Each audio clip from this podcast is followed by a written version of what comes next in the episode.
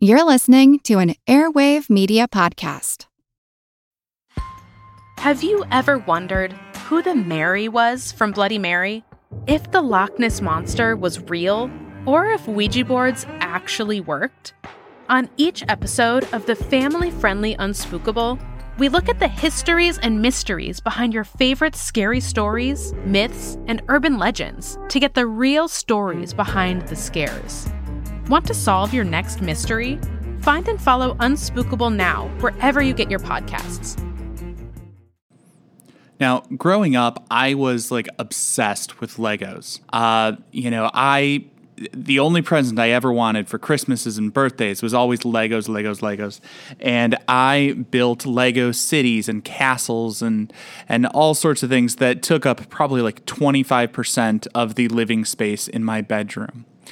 And I remember as a kid thinking like how cool would it be to go into a building of Legos. And I know I'm not the only one. Now, interestingly, I found in 2009 someone actually did build a livable two-story house out of Lego. I feel like who art Ed? We'll try to spice it. Who art is Mr. Wood art Ed me? Good. Either way, it, it's ambiguous. It works on so many levels. I know. A great start.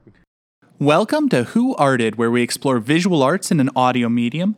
I'm your host, Kyle Wood, and for this week's Fun Fact Friday minisode, we're going to learn about James May and his Lego house.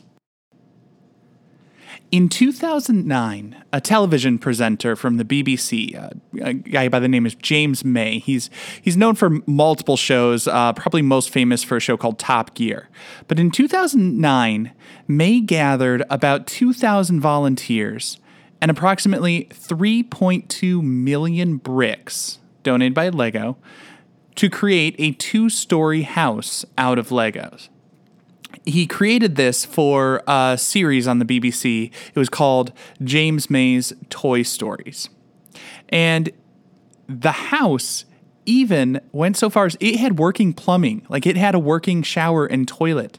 So May actually spent the night in his Lego house and he made two important discoveries. First, he found out that a Lego bed is not the least bit comfortable. And secondly, he discovered the structure that he had built was not waterproof. Ultimately, for all of its charm and just graphic appeal, as well as just the delightful, like sort of wish fulfillment childhood fantasy of it all, the Lego house was not fated to be a permanent structure. Um, you know, May and his volunteers built their Lego house on land um, supplied by a vineyard. And the, the vineyard allowed them access to it and, and a wonderful location for, for building and as a, a lovely backdrop for the television show. But at a certain point, they needed their land back. The Lego house was getting in the way of their harvest.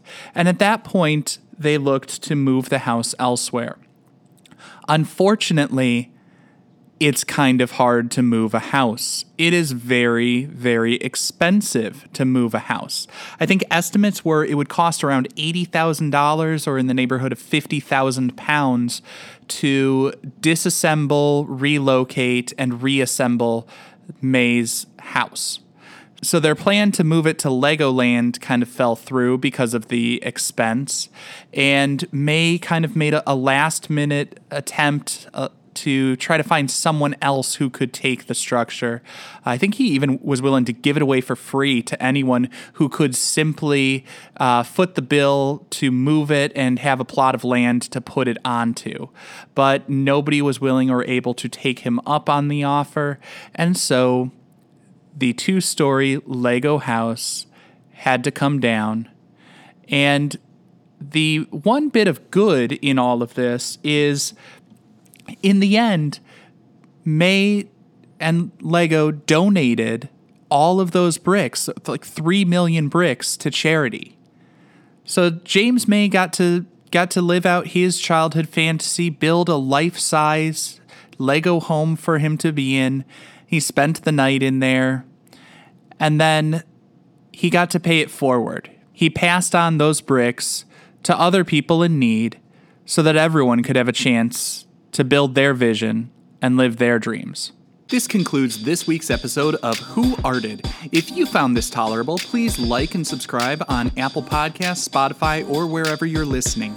You can find images of the work being discussed this week and every week in the show notes on Twitter at WoodArtEd and the website whoartedpodcast.com. Podcast done.